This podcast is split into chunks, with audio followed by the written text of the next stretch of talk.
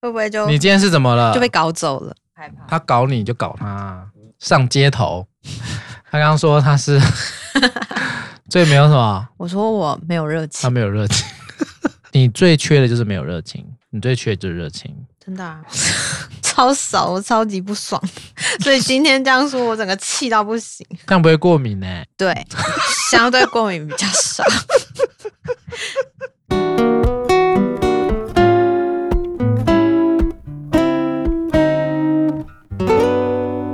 人生好苦，但营养。台湾社会怎么了？好像很久没有讲这个了。上个礼拜没有讲。对，因为我们都在访谈嘛。嗯，好的，这最近大概没什么其他的新闻，就是我们的泰鲁格号出轨这件事。嗯，这是一个非常严重的意外。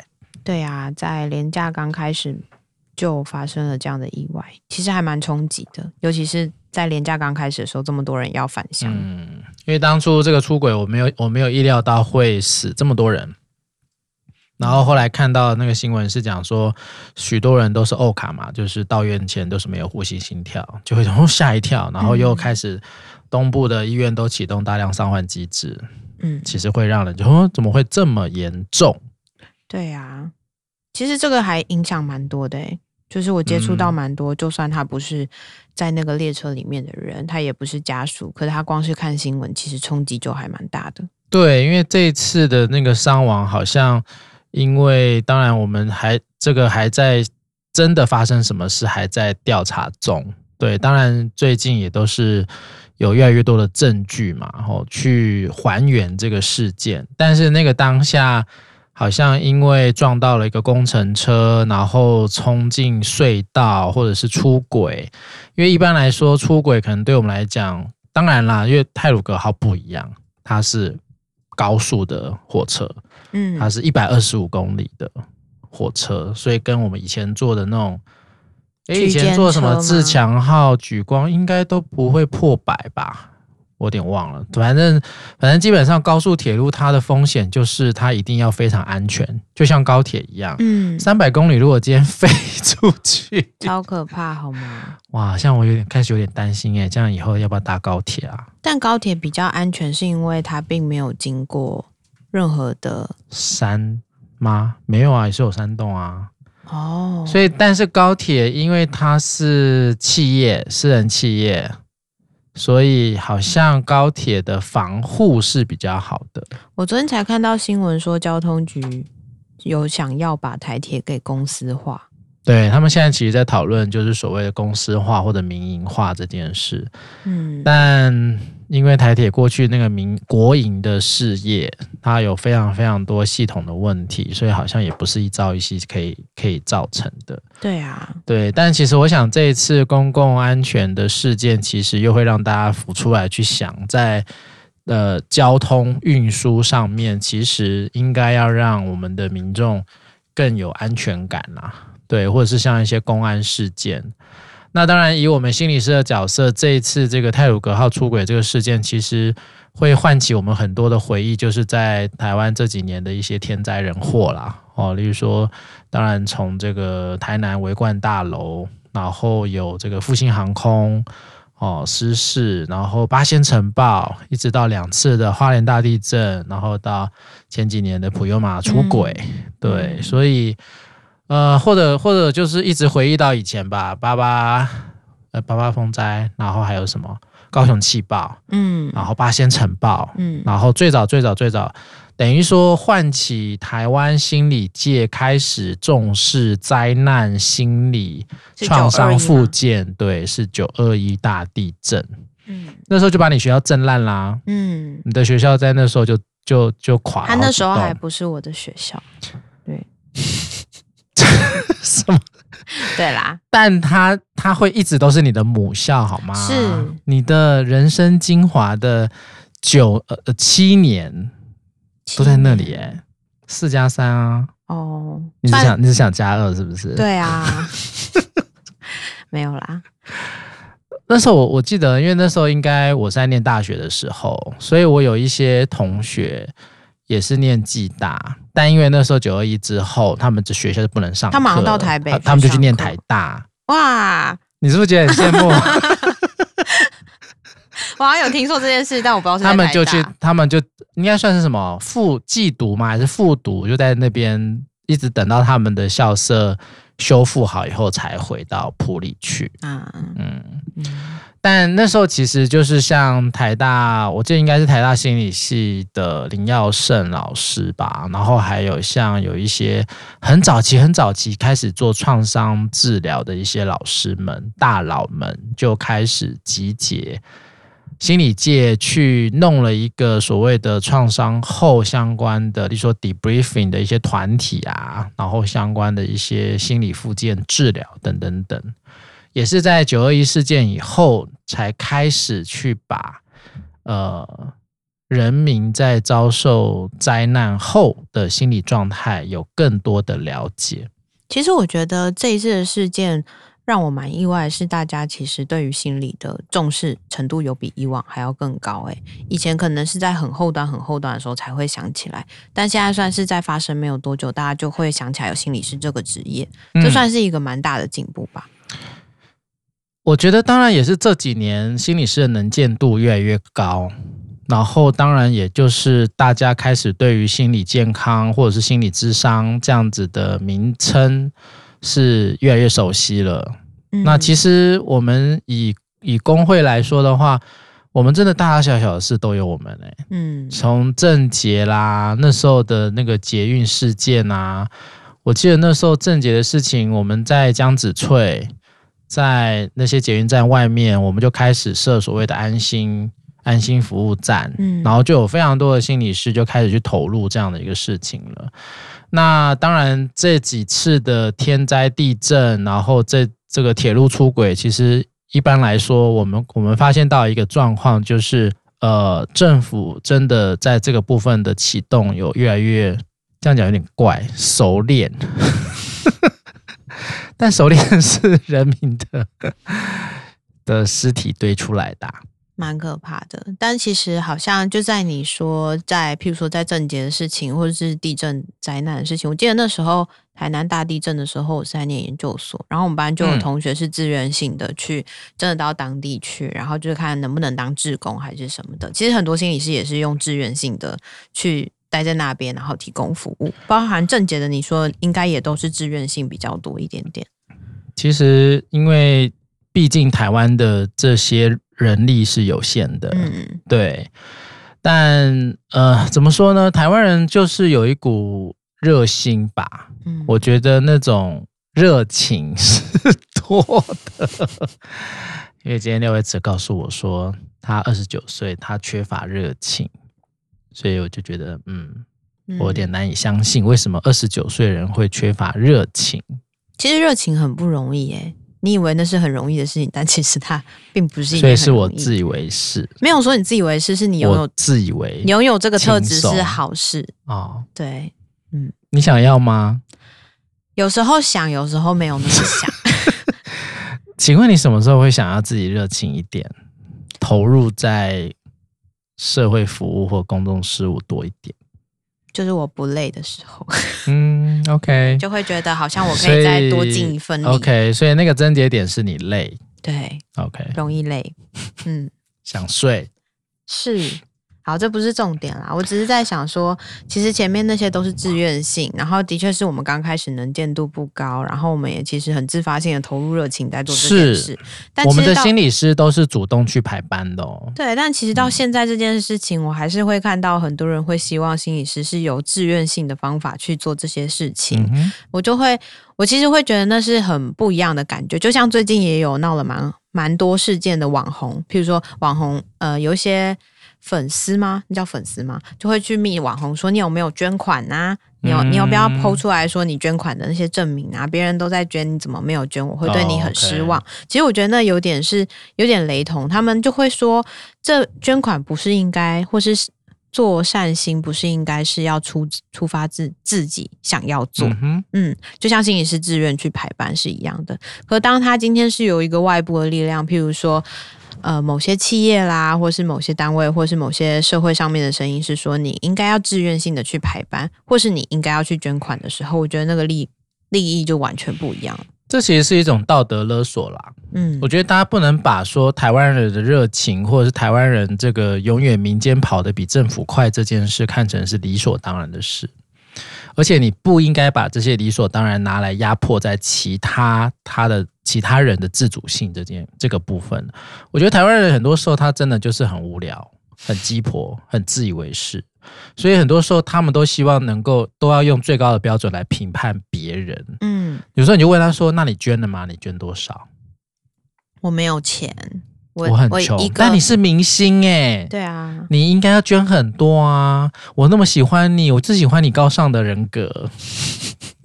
其实我觉得这真的蛮可怕的诶，就好像是说，如果我今天没有捐款，我就成为了一个不值得被喜欢的人，我就成为了一个社会败类了。其实说实在的啦，就就这样啊，你可以离开我的粉丝团啊。嗯，但很多人其实会有很多的担心哎。呃，当然啊，所以，所以我才说那是一种勒索啊，那是一种道德勒索，好像我没有捐款，我就不是好人，那甚至会成为一种社会氛围啊，会期待大家都是可以自动自发的进入到这样的行业里面去。所以，其实这几年我在全联会服务，其实看的太多了，看了什么呢？我们政府的指挥系统、救灾指挥系统，然后所谓的创伤复健的一些系统。然后各式各样的跨部会的合作，中央地方的联系，到处都是缺口，到处都是漏洞。嗯，所以就像就像这一次这个事情，其实啊，说实在的，除了我刚前面所讲的是，这个是一个已经大家政府在经历这么多事情的时候，你早就应该累积一套更好的。指挥标准，而且相关，你不是只有做当时救灾那一套的标准，你应该要把所有的灾难后相关的复健、心理，还有他们的这些生活安顿，无论是钱、生理上的医疗、心理上的医疗、家庭的辅助，这些你都应该在台湾。台湾并不是一个很。很没有事的地方哎，每年几乎都有一个天灾，每年几乎都有好几个人祸。你不是应该在一个政府的一个单位底下，早就应该把这些事情都把它布建起来了吗？但我们很清楚啊，这些年每一次遇到这样的事情的时候，就是哇，台湾人好团结哦，台湾人好热情哦，大家通通都跑去卖鸡排了，通通跑去送送餐送什么？但不应该这样，不应该民间跑得比政府快。这其实也有点像疫情，对吗？我们是因为经历过 SARS，所以我们才知道接下来我们该怎么去面对这件事情。当然啊，当然啊。所以你刚才说那些灾难，照理说大家应该也要像这次疫情一样，知道该怎么做，后续应该要怎么办。但但其实我跟你讲，因为疫情相对比较容易，相对容易的就是说，因为它就是在医疗系统，嗯，它的指挥系统比较单一。而且其实这一次你说为什么台湾防疫会成功，其实就是因为它就是一套指挥系统，嗯，他们有各式各样的指挥系统。但是你看灾难事件，我们这次所经历到的，它有很多地方啊，你看它有交通部，它有卫福部，它有教育部，嗯，它有社政，有卫政。甚至连相关的教育局的东西都要掺进来，但这个部分就没有一个很有效的一个一个指挥的窗口在那里。所以其实最重要的还是会回到我们怎么合作，或是我们其实在合作这件事情上一直都是很缺乏概念的。对啊，合作其实就是要靠对话嘛。但是其实你知道，我们的体制里面有很多很僵化的部分，它从来不对话的。嗯，从来不对话的。那尤其是在这种灾难需要很快速反应的时候，你不是应该要更更更精确的去掌握很多资讯吗？但如果你连对话的窗口都没有，甚至你都不会对话的话，什么都没有啊。嗯，所以所以这一次其实对我来讲。当然有有很多民众，他看他没有办法看到这些啦，哦，那是因为他们只会从新闻上看到这个事件，他们不像我们真的实际有参与，或者在实际在。在听到了很多很多很多很杂乱的讯息，我们必须要第一时间去做反应，说，哎，我们到底要怎么去让心理师去排班啦？怎么样让这个？因为这次很多是在在台东嘛，嗯，那台东你看，我们的宜花东的心理师其实就是台湾最少的，对，就台湾最少的。那这次因为因为还好是有在那个东东部这个精神医疗网有那个花莲玉里医院的王作仁院长出来。帮忙指挥这件事情，才可以比较顺畅的在那个第一时间把相关的部件都把它布布设起来。嗯，但其实对我来说，如果今天这个事件就像是可能我今天才在跟这个社家属的的一个专员在聊天，我们想说哇，你看这个事情，也许还会再烧一两个礼拜，但是等这个呃呃司法的部分出来，判决出来，调查一清二楚之后，可能哪哪一天一个新闻，某某某某立委开房间，某某立委上摩铁，然后马上就转到。谁谁谁被拍到，对不对？所以那个对我来讲，其实这一次我们我们花了很多的力气。希望能够更督促政府把这一套系统，至少在未来的几年内把它部建起来。嗯，因为台湾，你你说实在的，天灾这件事情，我们是有，我们是会有地震、台风的国家，哎，对，你不应该好像搞的是我们就是哦，这个什么什么风调雨顺啊，国泰民安呐，没有搞这种东西来觉得说自己好棒，你还是要先把这些居安思危的东西把它准备好。嗯，但很多时候准备不是说我们有钱啊，我们有人啊，有干嘛就好，并不是啊。你要有一个良好的系统，你要有良好的输送管道，你的东西才能够在最快的速度送给有需要的人。嗯，例如说这一次的事件有很多的伤者。已经返乡了，已经回到他原本居住的县市了，嗯，但是可能已经开始出现一些适应上的困难，例如说他可能害怕坐交通工具，他可能害怕开始有一些失眠，有一些所谓的 PTSD 的症状。嗯，诶，请问你现在你知道，如果你有这样的状况的时候，你要找谁吗？嗯，各县市的安心专线都准备好了吗？如果他今天提出他想要做心理咨商的需求，他需要跟谁去申请费用吗？还是他可以在哪些地方找到符合这方面创伤治疗的心理师呢？嗯，他去哪里拿到这些资讯？你说有啊，卫福部有给安心专线啊。那你打去，请问你可以收得到相关的讯息吗？对我来讲，我会打一个问号，很大一个问号。我知道的是，在教育部单位应该是已经有把相关的名单给学校。你知道为什么教育部会那么快速吗？为什么？你知道吗？不知道。他们第一时间就派教官去医院读。哦，就是教育部动作很快，但是教育部其实他有他自己的运作体系。嗯，但是你知道。这个这个其实也也蛮有趣，就是说教育部还是在他自己的系统里面在操作嘛。对啊，对不对？对。但是这跟救灾的系统完全是不一样的，嗯，因为他不是进救灾嘛，他是进医院，嗯，只要进医院，他一看一下，哎，这些是被送来，他就问他说他是不是学生，因为教育部只管老师、学生、老师、学生。嗯，这次有两个外国老师过世啊，嗯，一个美国，一个法国嘛，嗯，对啊，有两个美国。两个美国是。一个法国，法国不是老师，法国是、哦、老师都是美国就是。对对对，OK，嗯，所以所以其实对我来讲，哎，大家我我我相信台湾人对于发生这样的事情，想要帮助人的心是有的。但是你总会发现，大家很多时候那个爱心、那个急迫想要帮助我的一个部分，当没有一个良好的规划跟有系统的部件的时候，其实就是乱成一团。嗯，有些时候做的东西，像我们在做悲伤辅导，会有一个原则，是以他们的需求为主，以个案的需求为主。今天个案到底他是需要有人跟他讲讲话，还是需要让他静一静？他是需要有更多的。呃，接触式的这种关怀，还是要让他能够在一个安全、安静的氛围去沉淀他自己。嗯。这个不是每个人都一样的。对于悲伤的反应，对于这些所谓意外事件，这些家属要怎么去调节他自己？每一个人有每个人的做法。但如果今天说好，就像我们那个。那个和可能会有人去送鸡排、送便当哦，送各式各样的物资。好，如果你今天你是家属，为此来吃个便当，为此来吃个鸡排，为此来吃个霸王，干扰啊，有些时候会形成干扰啊。对啊，重复的服务、过多的服务、不适切的服务，你的服务其实就会造成伤害。是啊，那也不是你当初想要做的事啊。其实我刚刚在想的另外一件事是，心理师们到底。有没有一个？或许心理师也需要去组建一个系统，或是说去知道说，当真的有这样的灾难发生的时候，我们可以怎么样去运作起来？或是有相关专长的心理师能不能够在第一时间投入进去？还是说，其实有很多时候心理师们也不知道现在该怎么做，或是我们该怎么被组织。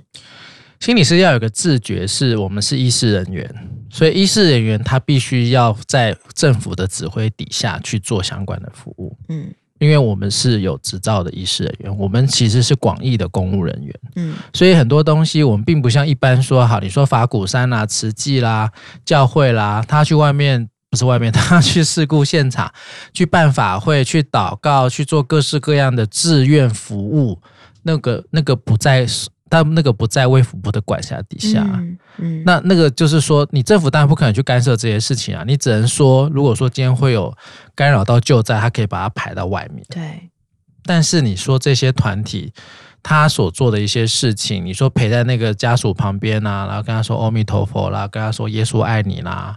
有些东西是有疗愈性的，我我们不会说它没有啊，因为有些人的确是需要灵性的陪伴，或者他本来就有宗教信仰，那的确是会安慰到。对，那那种就是说，他因为他也没有所谓的主管机关，嗯，他也没有所谓的指挥，嗯，但是在医疗里面，他是或者是医疗，因为卫福部其实里面它就是卫政跟社政的嘛。这两个系统就是跟人民的相关的这个身体身心的一个健全，还有他的这个福利相关的，都是在卫福部底下。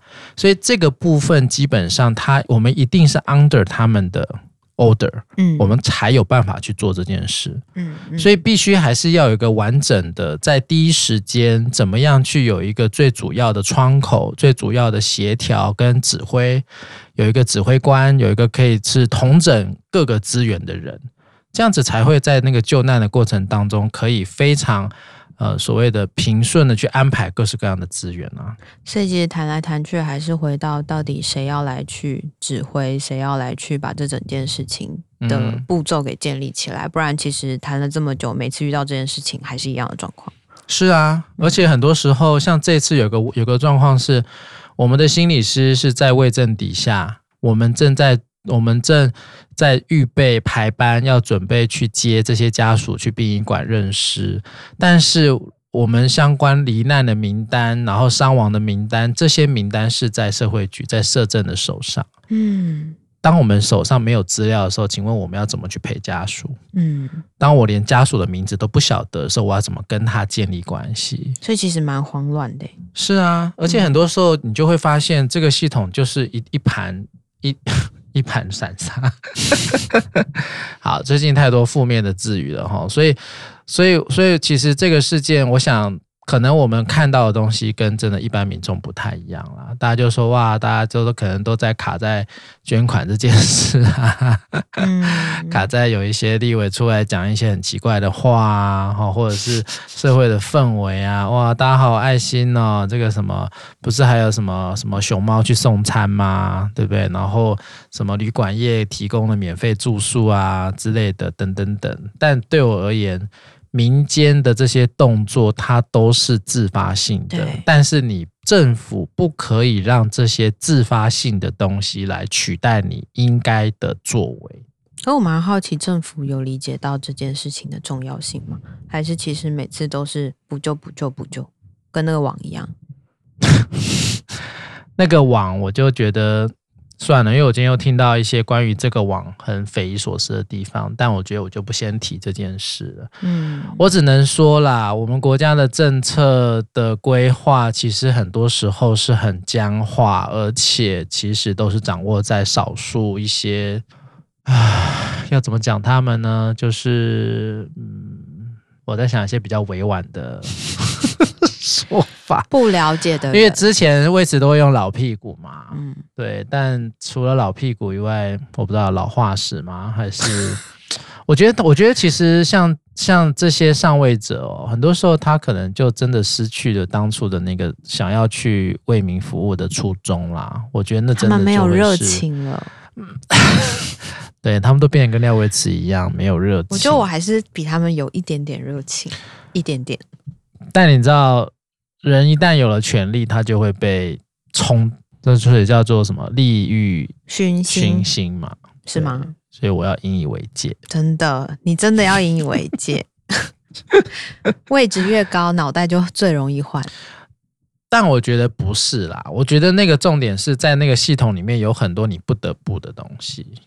但是那个不得不真的是蛮烦人的。对啊，因为这就是系统啊，这就是一个国家的系统，它就是有各式各样的烂，各式各样的乱七八糟，各式各样的无作为。但是很多时候，也许那个无作为就被某一个风向、某一个舆论就不见了。嗯，对啊，就像想，反正等一下拍到谁又上摩铁了，就不见了嘛，对不对？或者是，哎，下一次就不要不要提这件事嘛，提我们有有人气的、有这个声量的事情，我们就不要提这个。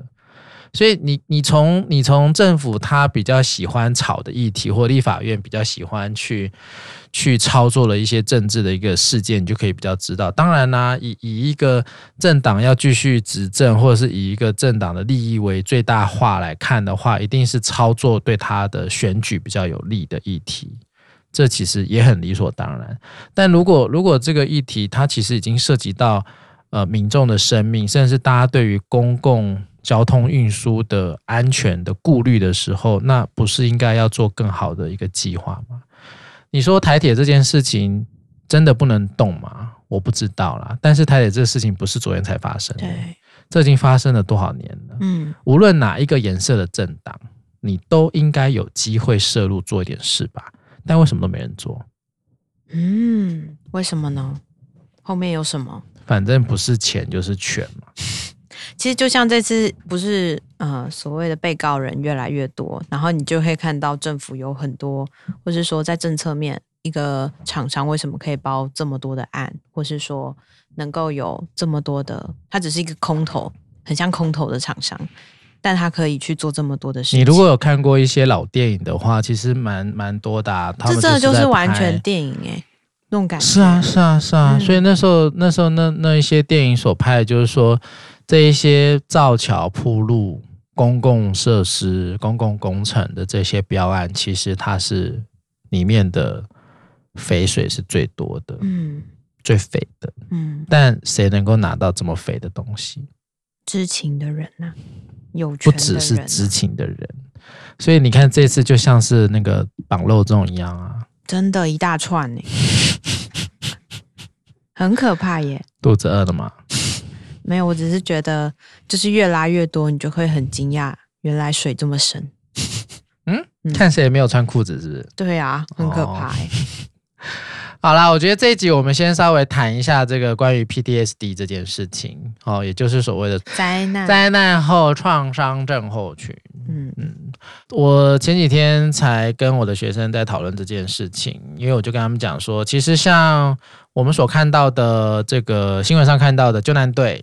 哦，然后呃，军警消、EMT、医院的急诊、ICU 现场的志工、殡仪馆的工作人员，还有陪同去认识的心理师、社工师、医师，这一些人，其实在那个灾难的现场，他们并不是在那台列车上的人，但是因为工作，因为任务资源，因为各式各样的原因，你到了那个地方，你可能会开始产生一些你身心的一些影响，也可能会有替代性的创伤。对，所以例如说，呃，关于救难队，我记得他们讲说，这一次因为非常多，因为是高速撞击嘛，所以很多人的尸体都是残破不全。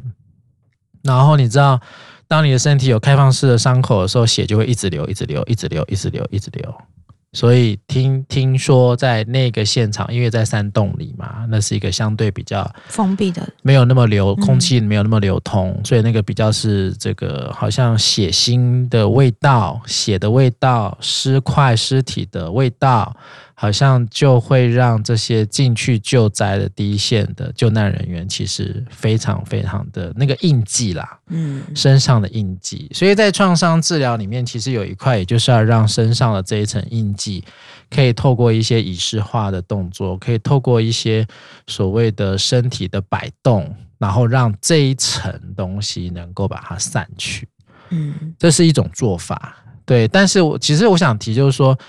在那个现场的这些救难人员、医护人员、志工等，他不是在列车上真的遭遇到这些撞击的，而，例如说幸存者、伤者，并不是这些。但是因为在现场沾染了这些气息，甚至看到那个现场可怕的像人间炼狱一样的这个场景，他在他的内心里面就把这个事件的创伤烙印在他的身上。嗯，还有另外一层是，这些救难人员也好，相关的医护人员也好，他可能在他的生命里面，每个人或多或少都一定曾经遭受到一些创伤，他还会有一种状态是把过往的创伤给唤起。嗯，所以为什么很多时候在发生了重大的灾难事件的时候，我们心理师工会都会在第一时间希望能够，一个是约束媒体。不要太频繁的播放相关的新闻，以及去把比较血腥、比较不不宜的画面继续的二十四小时的播放。我们也会提醒我们的民众，尽可能的，如果你发现，在看这些新闻报道有出现一些身心不适的状况的时候，你应该先把这一些刺激降到最低。嗯，因为它很有可能会唤起刚刚所讲的刺激创伤，甚至把你过往的这些伤痛都把都被你再掏出来。所以这次在脸书上啊，我就我就看到一个我们还蛮熟的一个老师，他也是个心理师。因为这一次的事件不是有一些小朋友吗？六岁啊，五岁，六岁五岁就是这种小朋友。嗯、所以因为我们那个那位老师也是一个跟他的孩子关系非常非常好的一个老师。那他在脸书上就分享，当他看到这一次的罹难者有这么小的小孩的时候，他就在他就想到，如果他是那个世界那个小孩的父母，他会有多难过。嗯，他想着想着，眼泪就流出来了。对，想着想着，他的胃就开始紧缩了。想着想着，他整个人就非常非常的不舒服。这就是一种刺激创伤的反应，嗯，那就是一种被唤起的、被替代了。我好像跟这个世界的人被替代性的连在一起了，好像是我在经历这个死亡的痛苦、分离的痛苦。那还好啦，他有他的家人在陪伴他，他也知道自己在遭遇他这样的情绪干扰，所以他开始对他自己做一些。安顿的一些一些事情，然后喝了一碗粥，喝了一碗热汤，把自己照顾好，才慢慢慢慢的回来这个现象。你在讲这些的时候，让我想到，呃，我这几天也有一些学生来告诉我说，他们已经睡不好，嗯、就是从知道这个新闻，然后到就是这几天，好像新闻不断的在。重播的过程里面，他们自己就已经有很多的联想，然后甚至这个睡不好，其实会有很多的做噩梦，然后会很担心说，那真的如果我在这个列车上。如果我深爱的人，或是我自己在这个列车上发生这样的事情的话，嗯、我该怎么去面对？或是说，其实那个冲击是大的。然后，另外一个是我有在看到的是，过去的媒体人也有发一些文章，他们在说，其实，在台湾的这个新闻业里面，很多时候抢点阅率是非常重要的事情。嗯哼。于是记者，或许记者也会有替代性创伤啊。他们可能拿到了很多的第一手讯息，很多第一个现场的照片，甚至那些是没有所谓打马赛克的照片。嗯。那你选择要露出哪些照片？你选择要去打哪些标题？下哪些标题？为了点阅率这件事情，你的上司会不会说你就下？或是说你就是要去抢这些点阅率，嗯、那身为记者，他会不会有很为难的部分？嗯、当然，我觉得我们可以去呼吁或者告知媒体，他们应该有所谓的新闻素养。但在这个产业里面的记者，能不能做到这件事情？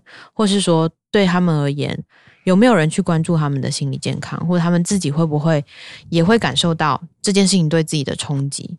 然后另外一个就是，我还有看到一篇是。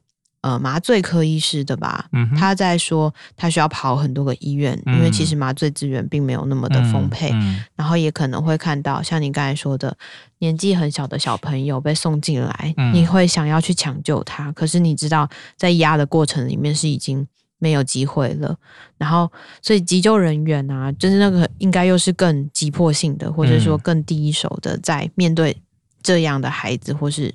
所谓的罹难的人员，所以那个冲击其实是更大的。其实这有很多很多种看法啦，但是像记者这一块，我们这次其实也有特别希望他们也能够接受相关的心理。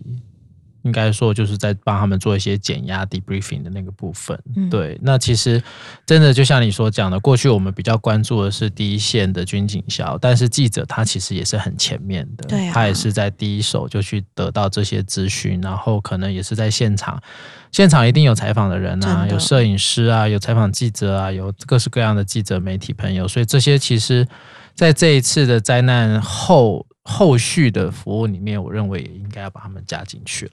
嗯嗯，但你知道，在这一次事件里面，其实对，嗯，有有有一些声音，他们在提醒的是，当我们因为我们的职业，当我们的工作跟这一些伤者哦，所谓的呃幸存者，还是在过程当中不幸逝世的这些民众，我们因为我们的职务，因为我们的角色而跟他们有一些连结的时候。可能也要稍微思考一下，在那个网络公开的去描述这些事情，对这些幸存者或者是家属，会不会有可能造成二次的伤害？是啊，所以这个东西其实有各式各样伦理的考量，嗯，对，所以也有很多人在提出相对应的提醒。当然，我觉得那个就有各式各样的观点，例如说。这一些第一线人员透过书写的方式去把这个心情呈现出来，或者是把这样的故事去做一个描述，他可能会需要的是被关注，他可能需要的是被安慰，他可能需要的是被鼓励，或者是舒压。对，嗯，但是其实我觉得，因为现在在网络媒体的使用，真的你不晓得你的东西会传到哪里去。对，我不知道你有没有看到在网络上传的一篇高中生的文章。应该有，因为他后来他最后也是上了新闻了。嗯，那个文章其实好像就在讲说什么，应该是成功高中的吧。然后他后来有撤文，对不对？对，因为后来因为这个文章被传的太过分广 广泛传到各地去，所以这个孩子其实到后来是不太舒服的，因为他有些时候你知道，他这个意思是会被断章取义，是会被曲解的。所以，其实我想也是提醒啦，无论我们是在哪一个位置，无论我们是为了什么样的状态去跟这些人有所连接，我们可能都要特别小心。当我们在描述，当我们在放在一个公开的平台的时候，我们所描述的需要保护的人，应该还是有的。他的家属，他的相关的，可能我们的文字会对他来说是这种二度的伤害。对，所以这个可能也要提醒一下我们的专业工作者。对，这个本来在我们的呃专业伦理上，他本来就是应该要去被保护的。但其实这有点两难，对吗？因为很多时候不是专业工作者在分享这些，或者是说他们其实对他们来说，网络可能是一般人比较习惯去。表述自己，或者是说太多人关心他，可能就会想说，那我干脆用一篇文章去回复你们的关心，嗯、或者是去解释我现在发生什么事情。但的确，那个两难就在于是谁看到你，就算刚开始是开线动或是自由，对，可是也有可能会被截图，也有可能被传递出去。所以我觉得那个也还是回到我们之前一直在讨论的，就是在网络上的发言，网络上的言论到底需要。怎么去注意，或是怎么样去抒发，其实是蛮困难的。对，当然，如果你今天讲的是自己的事件，当然可能被影响人就是只有你嘛。对，比如说你你把你自己的私密照片放到公开的网络上，嗯，那你要承担啊，你要自己承担这个风险啊。但如果但如果你放的是好，你说前女友、前男友的裸照。嗯，这就是完全不一样的事了，对吧？是啊，嗯嗯，所以所以一样啦。我觉得在网络上，它是两面刃，对，它会伤害到你，他也会伤，他也有可能会伤害到其他人。嗯，所以尤其是在这样的一个灾难事件，是一个被高度关注的状态底下，我们在任何公开媒体平台所发表的任何一切形式的东西，都要特别的小心。对，我觉得无论是保护自己、保护他人，都应该要有更多的深思熟虑。嗯，才能够比较，在一个尽可能不要伤害别人以及让自己受伤的情况下去表达这些东西。嗯哼，啊，好吧，我想可能我们还可以再讨论蛮多关于这个泰鲁格号，呃事件的一些呃关于心理创伤也好，今天讲了一些啦，PTSD 跟呃刺激创伤反应的这个部分哦，那我们可能之后再多一点讨论，像相关的一些呃后续哈、哦，我想因为现在大家可能还在那个热度上，就是还在继续讨论这个到底后续这一些伤者啊、幸存者啊，呃，这个救灾救难人员如何在呃之后哦能够有更好的身心调试。适。但我觉得，就还是回到刚刚的，如果你觉得这些讯息太多了，或是其实对你来说已经有一些不良的反应的时候，其实是可以选择性的减少这些讯息的接收。然后你其实也可以上网去全联会的网站里面，应该也是可以看到一些相应对的做法。对，那应该会那应该是可以帮助到你的。嗯，会建议啦，就是先暂停太多的呃讯息的接触。然后，呃，我通常都会建议先去搜寻一下自己平常在比较心烦意乱、比较焦虑的时候，可以安顿自己的方法。有些人会大吃啊，有些人会大喝啊，有些人会去唱歌啊，等等等。先从你生活当中你过去觉得有帮忙的地方开始做起。有些人会去庙里啊，去教堂啊，这都很好。我们不会说你一定要做心理治疗，但是请先从你生活当中你会运用得到的资源开始做起。当然，如果这些资源你都用了，但是你的这些反应仍旧很持续，甚至越来越严重。那麻烦你一定要去找专业人士协助。嗯，好的，以上就是我们这周的台湾社会怎么了？拜拜，拜拜。